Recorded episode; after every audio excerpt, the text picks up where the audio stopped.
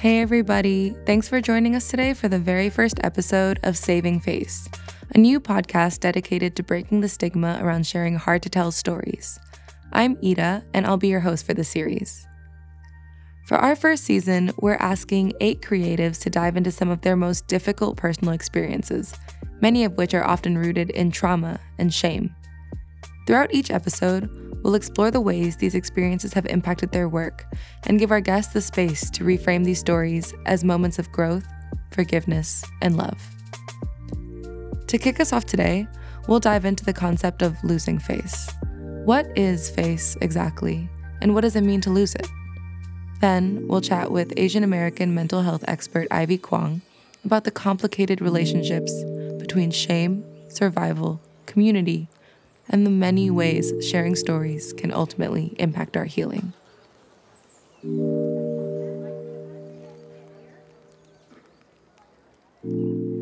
So let's talk about losing face. Linguistically, face in Chinese has two meanings an abstract definition and a literal one. The abstract concept of face, which is what we're talking about in this show, is a play on the literal definition of face. It refers to your appearance in the eyes of others, like your social standing or reputation. So, to lose face essentially describes the act of publicly bringing shame to yourself or even your family. In Chinese culture, you can lose face in many ways, like openly disagreeing with a family member or even just getting angry in public. But I think one of the most relatable ways that this concept shows up in contemporary Asian or Asian American society is by kind of airing one's dirty laundry, so to speak. Bringing up something that seems private or shameful, like divorce or finance problems. All that would cause you and your family to lose face if you were to do it in public. The concept actually exists across many Eastern cultures, but it's especially prevalent in Chinese culture, where presenting a polished front is often more important than telling the truth. As an Asian American, I can say I felt that pressure a lot growing up. My parents were separated and complicated, something that was hard to acknowledge openly among our extended Asian family. My dad's conservative Taiwanese relatives always swept my mom and dad's relationship under the rug. And even my mom's more free flowing Indonesian siblings didn't ask about the situation if they could avoid it. In many ways, the concept of losing face drastically shaped my childhood. I grew up being taught that my parents' non traditional dynamic was something I should be ashamed of, that my family's true self was something I couldn't celebrate, a concept I had to spend years unlearning once I realized how much that wasn't the case. To dive into that a little bit further, I'd like to welcome Ivy Kwong, a licensed marriage and family therapist whose specialties are healing codependency in Asian and Asian American mental health. I asked Ivy if she could share her perspective on the concept of losing face. Yeah, so I guess there are a couple different approaches to it. Uh, the first being not wanting to lose face for the family, not wanting to shame the family, not wanting to disappoint your parents, not wanting to have all their friends think badly of you or the community think badly of you or to gossip about you in a negative light. And then there's also the shame that you bring upon yourself, like the shame that your parents might inflict upon you for doing something that uh, they don't agree with or that they think is embarrassing or shameful. We started our conversation by really breaking down the role of shame in healing and exploring how to navigate that when shame is such a big part of your culture and heritage. So, when you say, I'm ashamed that I did that or I didn't do that, it's like, well, that's like kind of yelling at a baby for not knowing how to sprint a marathon right? We expect ourselves to be perfect and have and know know everything at every step of our journey, which is impossible. How we learn is through mistake. How we learn is trial and error. How we learn is is by through different failings. And so shame is I should not have failed. I should not have messed up. And it's like, well, you all of us are doing the best that we can at any moment with what we know. And once we know better, we can do better or differently. So I think that shame can really be an impediment to healing because shame can can prevent you from even trying.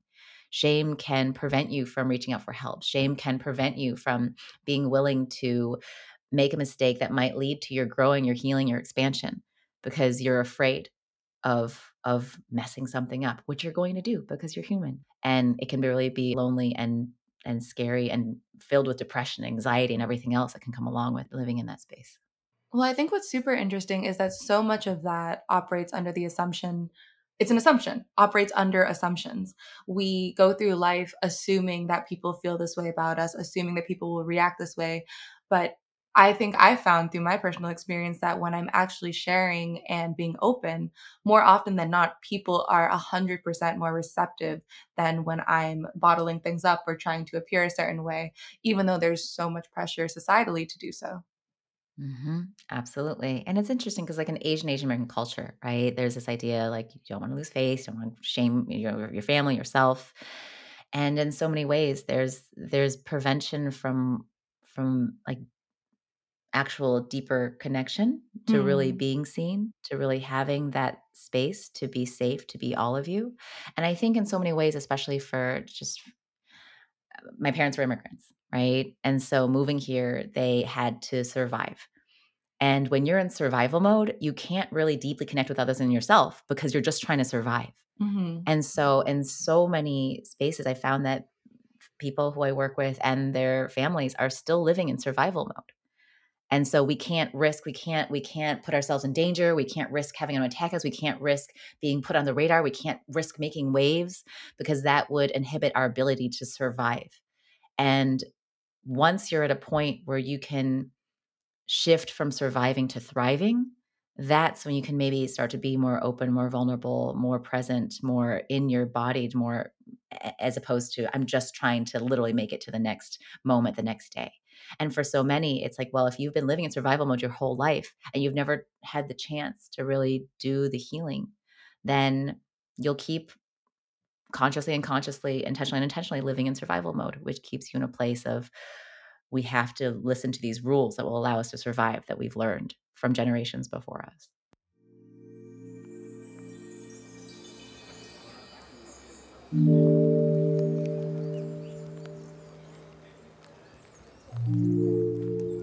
Contrary to what Ivy's saying, almost my entire life, I never shied away from sharing what I was going through. In fact, I think I often even overshared, finding it really hard to keep things inside. I spoke to both friends and acquaintances openly about everything my anorexia in middle school, my parents' divorce in high school, my sexual assault in college, my chronic illness after graduation. Looking back, it may have been some form of rebellion or catharsis, my own way of finding freedom after all the years of repression I experienced in childhood. And don't get me wrong, it wasn't always effective. Sometimes people would use those things against me. They'd bully me, mock me, or even spread nasty rumors. But all that stuff mattered so much less than the community I found by sharing my story. No matter what I was talking about, it always amazed me that so many people would come forward with similar experiences to mine. And in retrospect, I'm so glad I wasn't afraid of losing face and opened that door because all those stories made me feel so much less alone in those really hard times.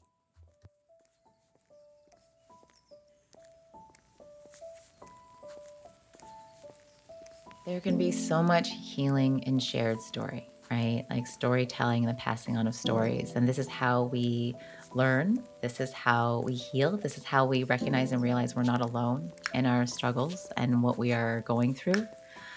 I think that when you're able to share your story, that can be incredibly comforting, inspiring, and deeply connecting for others who hear it. There's there's a quote that I love that that basically says something to the effect of when you share your story, it helps to free others from their shackles. So you can free others by speaking and sharing what you're experiencing because that takes away the shame. Because shame is a really lonely place to be. Like, shame, you're really isolating your shame. I can't tell anyone, no one can know like what I'm experiencing, what I'm struggling with, and what's actually happening. And when you hear someone else going through something very similar, you're like, oh, wait a second, I'm not alone. And and shame dissolves when there is connection and community and others who are going through the exact same thing. That's why there's so much talk of communal care, communal aid, communal healing, because healing happens in community. Like, yay for self care, but you can't do this alone. We're not meant to walk this journey of healing alone. Definitely. And I think the aspect of loneliness in this is very interesting to me because it is lonely also sometimes to share your story. But I Mm, think that initial hurdle, that initial fear, once you first receive the community of knowing oh, actually, others have shared the same experience, like I'm not alone in this feeling, then you it makes it easier to bypass that fear. It becomes a positive feedback loop in a sense, right? Mhm. Absolutely, yes, and you have to be the one to start sharing, you have to be the one to take that first step. Uh, there's a Shel Silverstein poem, I think, that basically is like, you know, there are these 2 people who are walking around with masks on, and they're both blue, and they both have blue faces underneath the masks. Mhm. But if you walk around with, like, you know, a mask on where everyone's like, "Oh, you're not blue," and then when you when you take off the mask, when one person takes off their mask, the other person will say, "Oh, you're blue?" And they can take off their mask and be like, "I'm blue too." And so it always takes one person to be like the brave one who's like, "All right, I'm just gonna share this as my story, and it's and I'm alone." And then and only then can other people find you, recognize you, and join you. And so it, it takes a lot of courage, it takes a lot of vulnerability, it takes a lot of bravery. And if you are able and willing to share more of your story, you will find others who are able to meet you where you're at. I want to return a little bit as well to what we were talking about. So, the survivalist instinct that a lot of immigrant families have um, coming here, escaping whatever hardship they might have been feeling, and then being faced with the immense challenges of coming to a new country, maybe not speaking the language, and getting a fresh start. Um, we talk a lot about fight or flight when we encounter kind of these very intense, emotionally strenuous situations. But I think something we don't talk a lot about is a fawn and feign response. Could you tell Mhm. me a little bit more about that? Yeah, of course. So so the 5 kind of modes you go into in your survival mode, like you mentioned, there's fight, flight, and freeze, which most people are familiar with. And then there's fawning and feigning, which I actually define as codependency. So fawning is people pleasing, extreme people pleasing, making Mm. sure you take care of others' needs and feelings before your own, prioritizing someone else's comfort before your own, making sure that everyone around you is okay before you can be okay. And this is survival technique because like, okay, if I if someone is mad at me and they are the source of my that's how I survive, even if like a parent and child. Okay, my, I need to make sure my mom and dad are happy so that they won't reject me, abandon me, kick me out of the family, and and I'll die. So I learn to anticipate what they want. I learn to cater what they need. I learn to do everything I can to make them proud and happy so that I can stay connected and alive. And feigning is pretending to be smaller than you are, less powerful than you are, less needy than you actually are, less feeling than you actually are. Again, so you don't hurt or offend the person in position of power who you are depending on for survival. And Mhm. so when you live in these spaces where, okay, all the time I'm going to uh, conform. I'm going to make sure that I don't take up too much space. I'm going to make sure I don't rock the boat and cause any waves by sharing what I'm actually feeling or by speaking about what I'm actually needing. I'm going to make sure that I'm going to notice when you're not happy or a little bit upset, and I'm going to do everything I can to make sure you're better. Hmm. And Yeah. so it I, it's beautiful to be someone who cares about others and it's beautiful to be someone who wants everyone to feel good it becomes more harmful than helpful if you begin to hurt yourself deny yourself sacrifice yourself compromise yourself your integrity your values your truest alignment with your truest self in order to accommodate others that's when you start experiencing sickness that shows up in your body as aches as pains that's when you start really moving farther and farther away from yourself in order to stay connected to others. And so there reaches a point where who are you? Have you lost yourself? Are you living in a way that is connected at all to who you are? Or is it only a reflection of what everyone else wants you to be? You know, I think that there are so many ties between those two responses and modes in particular um, with what we're talking about with these issues of shame and wanting to hide whatever's going on for the benefit of others, even though, for instance, you might know deep down it would benefit you to share, to discuss. It might help you heal, it might help you get over it, it might help you find community. But so often we limit that ability in ourselves to do that simply because we're afraid or wanting to cater to what others think. And so it's it's so interesting to me to frame that in the lens of codependency because I don't think that we see it that way a lot. Mm-mm. Sometimes we just see it as, well, that's how just the way things are. And I Mhm. always say, like, well, just because they're the way things have always been doesn't mean that the way things always have to be. And so, again, an example of how this is passed on from generation to generation. Like my father's mother was a third of three wives, uh, lowest on the totem pole. And she survived by not making him angry because if he did, then he wouldn't show up and and he wouldn't contribute financially. He didn't much anyway. She still had to work as a janitor and you know in a, in a restaurant to make ends meet. And so she passed that on to her son. And then my father worked at General Motors during the time in the 80s when Vincent Chin was murdered for being Asian by by the Mhm. white folks who murdered him. And so he learned not to speak up at his job. He learned to be quiet because if he did, he faced some very severe repercussions. So he basically was beaten down and learned that he he had to, he had to keep the job. He had a family of six to support. Right. So he had to survive by shutting up, not complaining, not speaking up about for his needs or what he actually was feeling. And that took a huge toll. And then he tried to pass that on to all of us. Like, hey, you know, life is hard. You can't trust people. You have to just work hard. Don't, you know, draw any negative attention to yourself. And we learn that and we repeat that until someone stops and is like, do I want to keep living this way?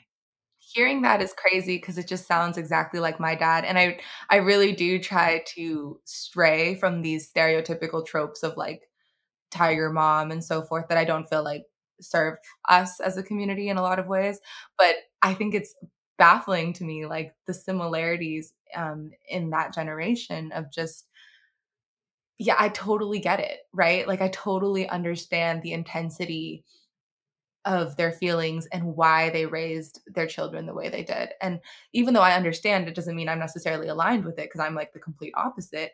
But at the same time, I think building that deep rooted understanding of why they are the way they are and holding space for that compassion is extremely important.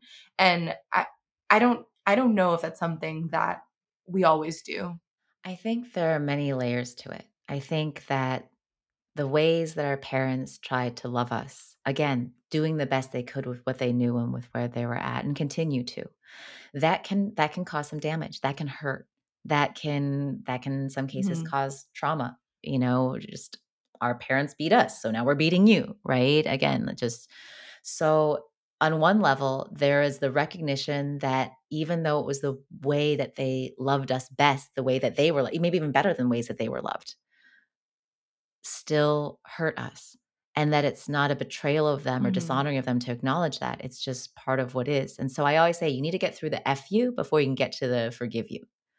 So bypassing the grief, bypassing the pain, bypassing the very real lived experience you had doesn't help and actually hurts more.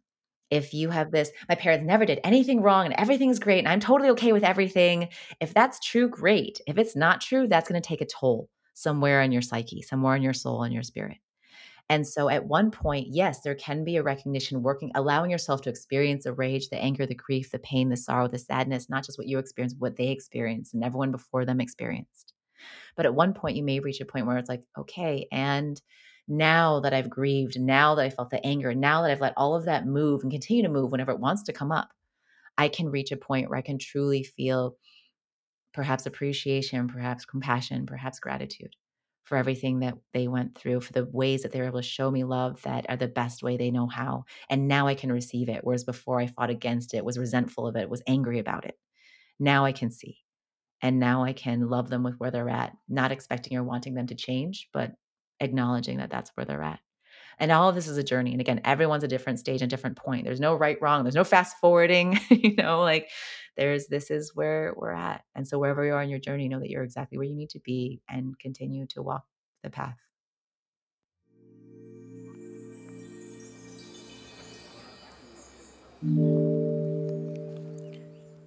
When we take into account the many underlying reasons for why we find it hard to share stories, it suddenly makes a lot of sense. The more we don't know that something is traumatic, the more we normalize that behavior.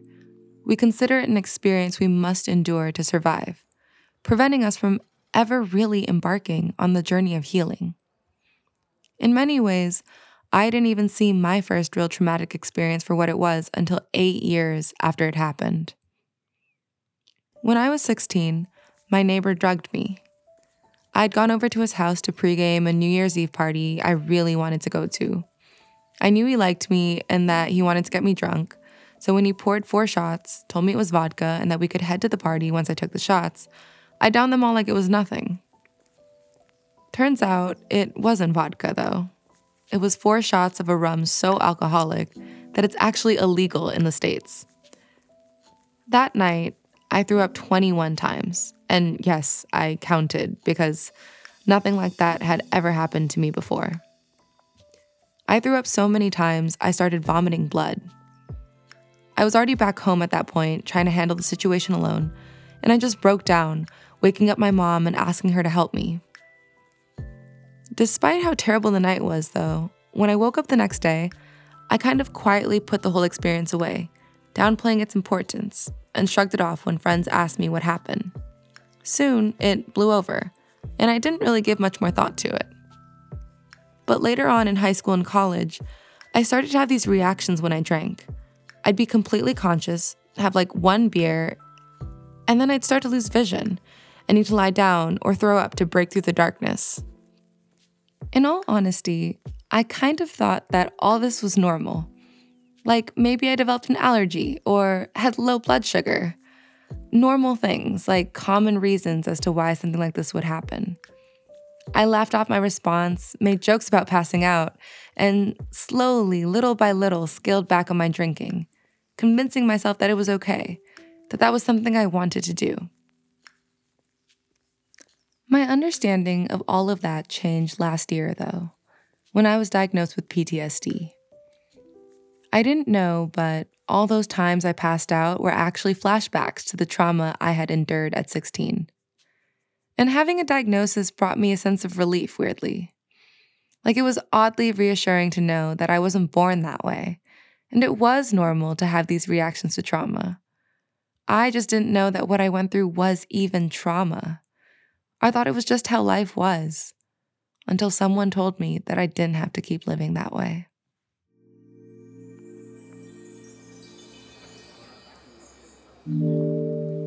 I think that aspect of really letting yourself grieve or feel rage or whatever it is you're feeling come to the surface and have that be processed internally that is the most important step because you can't get anywhere until you've done that. I mean in my own personal experience i think that's happened over and over again because i am strong right? Like i like to believe that and i want to embody that. So so many experiences from you know, the I think my very first traumatic experience was that time when I was 16 when um, my neighbor drugged me essentially.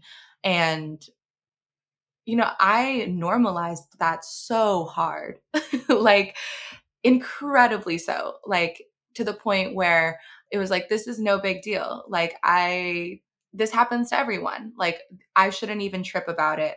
And four years went by before I think I really ever acknowledged, like, actually, that wasn't right. Like, I think that might have been trauma. And I think the fact that trauma as a word, you know, carries so much weight in our society makes it really difficult to use it to define our experiences. And especially for women, especially for women of color, we normalize so much bad shit that happens to us. And we just label it all as that's the way things are.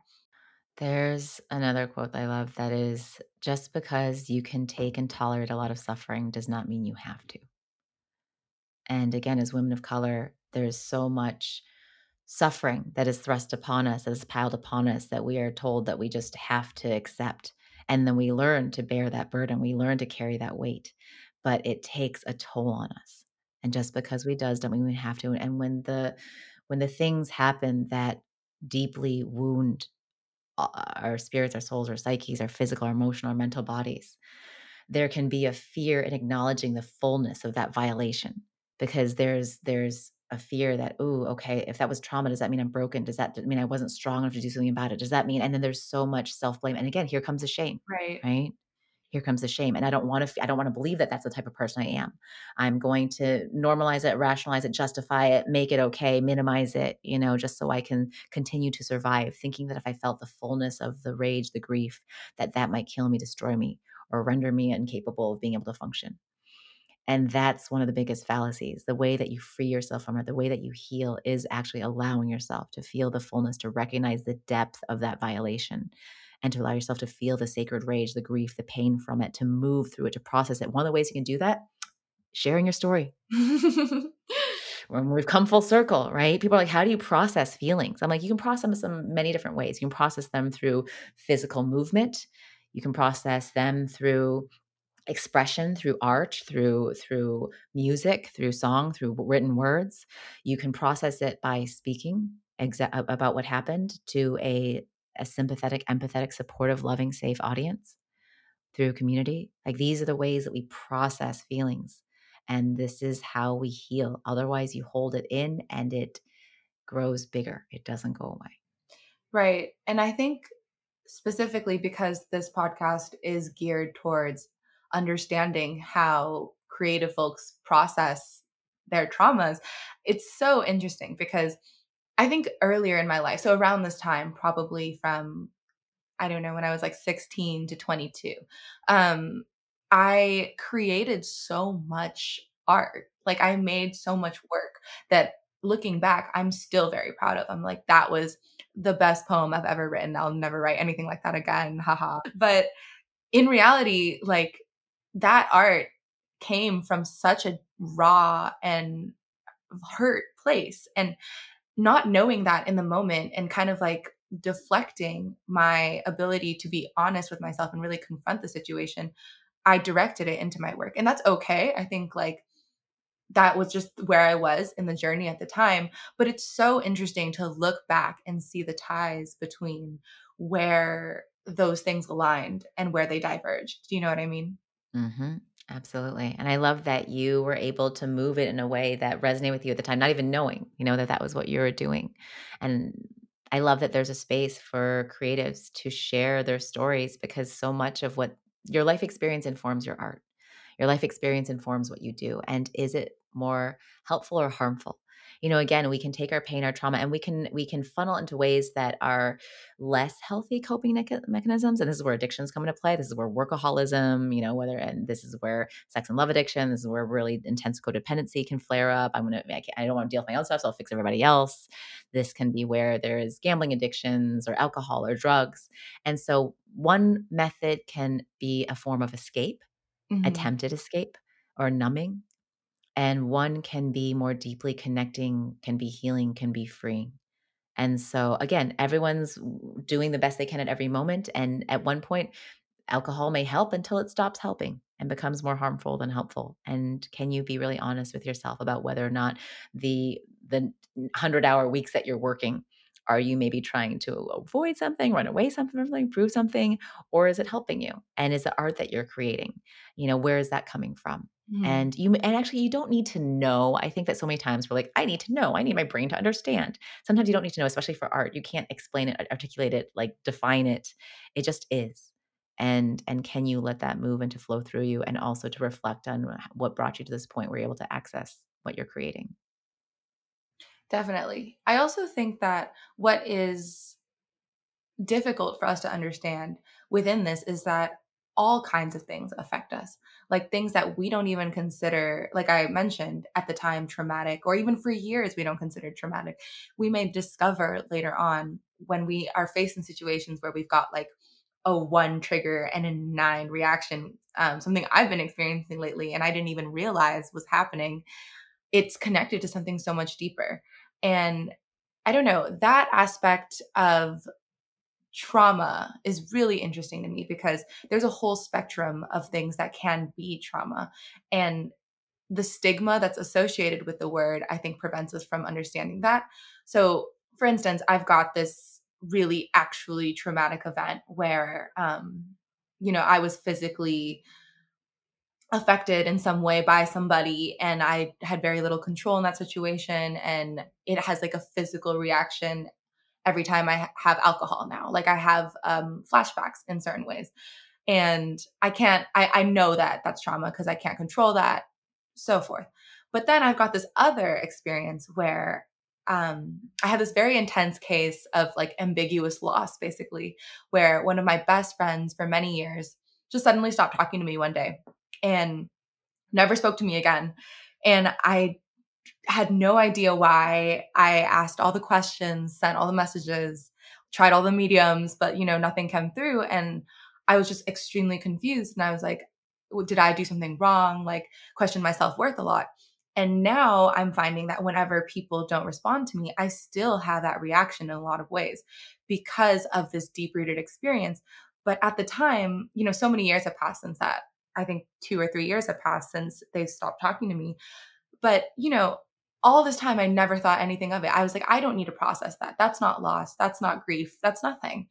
And so this this journey of uncovering the things that have actually affected us can be so deep and so jarring in some ways because it's like what returning back to what you were saying like i don't want to be the kind of person who was affected by that i don't want to be someone who was vulnerable enough to suffer from that so how do we reconcile all those things in that process of uncovering how dare you be human? How dare you have a negative eh, eh, reaction to something that harmed you? You know, I think that there's this pressure to be superhuman, to let nothing impact us. And you really restrict your ability to experience the fullness of your humanity when you do that there's there's the idea that again there's this limited range of experiences or feelings that are acceptable and and worthy of feeling you know in this toxic culture of happiness. I have to be happy.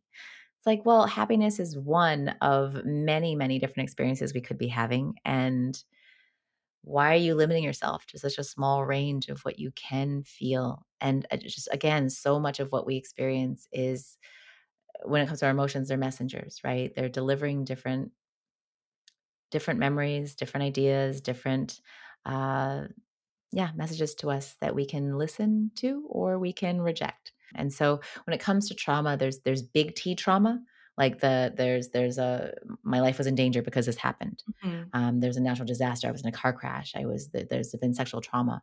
Um, there can be little T trauma, which is like I cried for a lot when I was a baby, and my mother never came in and picked me up and soothed me. There can be the my my friend just disappeared off the face of the planet. This person who I was connected to, who I trusted, who was someone who I thought was chosen family, suddenly just one day is gone.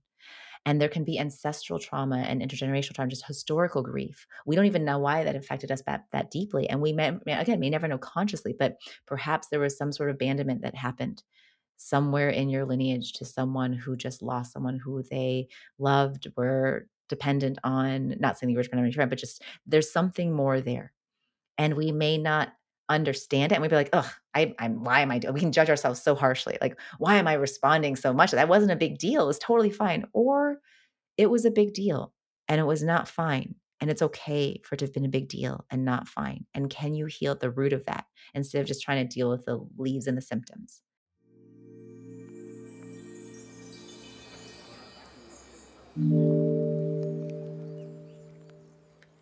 I don't think there's really any way around it. Understanding how much things in your past hurt you sucks. Like it really, really sucks. It sucks to know that you're vulnerable and that you can get hurt like everybody else. But those realizations also gave my experiences the weight and acknowledgement they needed to help me understand my emotions. And because of that, I was able to grieve. And ultimately, I was able to start moving on. Lately, in all the chaos and hopelessness of the world, I've really relied on finding community and shared experience to keep me going. I found solace in conversations just like these, ones that make you realize no matter what you're going through, there's someone else going through the exact same thing with you. And these realizations, no matter how hard they are to have, they help me see that by acknowledging pain rather than blowing past it, we can access a whole world of understanding and healing. And you know, I'll be honest, it is a world I'm just starting to figure out myself, but it's one that I'm glad I'm finally stepping into. And I think something else is that's part of the journey of healing, right? To have that very moment. But I've been wondering this myself lately how much of that work is is going is is framed probably as healing as recovery and how much of it is just work that we're constantly going to be doing, like for our whole lives. mm-hmm. So there's a, a, story or another saying that if you see the Buddha on the side of the road, you have to kill him. Meaning, if you see someone who is an enlightened being who has learned all the lessons they are here to learn on this planet in this lifetime, kill them because they shouldn't be here anymore. Mm. Because if you are a human, if you are waking up with breath, if you are opening your eyes in the morning, then there is more for you to learn, to experience until your last breath. From the moment you start to breathe to the last time you exhale, there's more for you to learn. You're going to learn one lesson, great. You're going to be presented with a new one. And so, the journey of of healing of growth of discovery of exploration is is never ending unless you choose to stop it. You're like i'm done. But once once once you decide that life hasn't necessarily it's not really going to agree with that right. or support that. And so again you can live life in whatever way feels best for you in every moment. And how you've been living life may be i just like everything's fine everything's fine everything's fine until one day maybe you're like maybe things are not as fine as I've been saying they are. And then there's more for you there. And wherever you're at, life will always rise to meet and to support you. So, can you be open to listening and hearing and allowing that? I think because we are so isolated in these feelings a lot of the time, we don't remember that. Yeah. A lot of times we can think that we control everything, that it is our job to make sure that we are making the right decisions.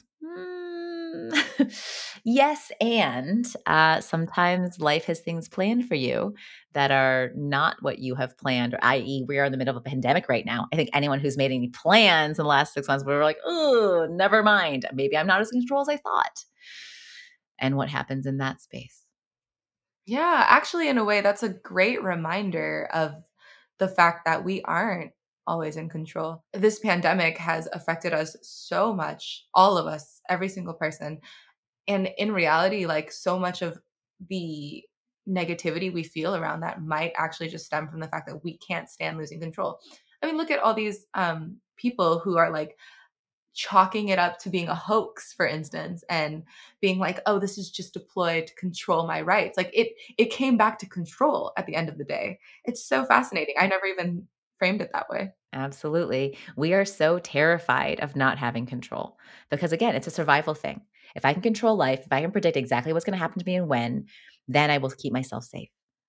And so our, our brains are wired for survival. Our brains want to keep us alive. But the problem with our brains and our minds is our minds can only get us to places they've already been. Like our mind can only know what it knows. It doesn't know what it doesn't know. Mm. So you can keep getting yourself back to the same place. That's why we keep using the same coping mechanisms. That's why we keep having the same reactions because our, our, brains are like, I know what this is. I know what this leads. That's why we keep going back to maybe unhealthy relationship patterns. I know where this is going to lead, but at least I know versus the scary, you know, like venture into the unknown. Yeah. And to tie it back, that is part of the reason why we get so scared to share our stories when we haven't before. And I mean, it could be mm. terrible. Oh yeah, it could be awful. It could be it could be the worst. You could be actually standing there alone and no one's like me too. You're just like chirp chirp chirp like, "Oh, great. I am alone." Yikes. and that's possible. But but at the same time it's like, "And then what?" Right. Right? And then what? And then you've spoken and then you have released and then you have expressed and then maybe somewhere down the line like two three four months years later someone's like oh my god i really needed to hear that that's me too and there's also like let people teach you who they are and where they're at right like let people show you who they are let mm. people mm. reveal whether there's someone who's like kind and compassionate or whether they're judgmental and critical it's like, great. I'm really happy to have this information. Again, when it comes back to losing face and shame, right?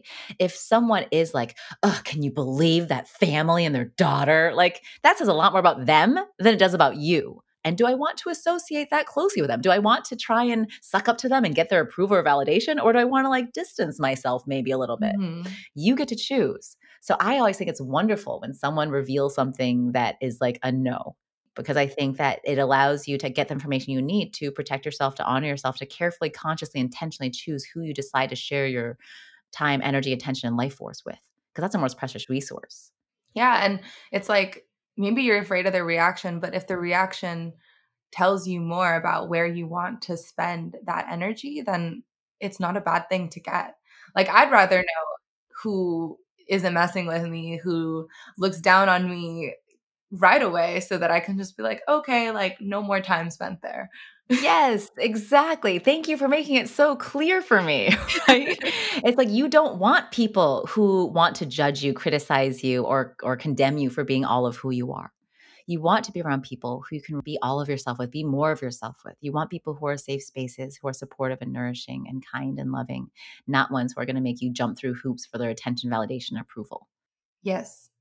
Well, thank you so much for being here today, Ivy. You're so welcome. It's an honor to just support the community and to hopefully share more about what it can be, what it is, and what it isn't, what's possible.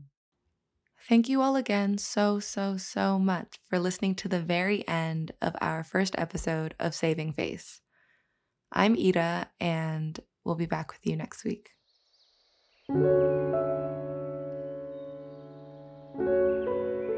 Saving Face is brought to you by New Fly Magazine. We'd like to give a special thank you and shout out to Matt Hong, our audio engineer, for making the soundscape for each of our episodes. I'd also like to thank Belinda Mann, who's helped co produce the series with me, as well as Daniel Fung, who has put together our cover art for each episode. And of course, we'd like to thank our wonderful guests for having the courage and openness to share their stories. Thank you so much for listening.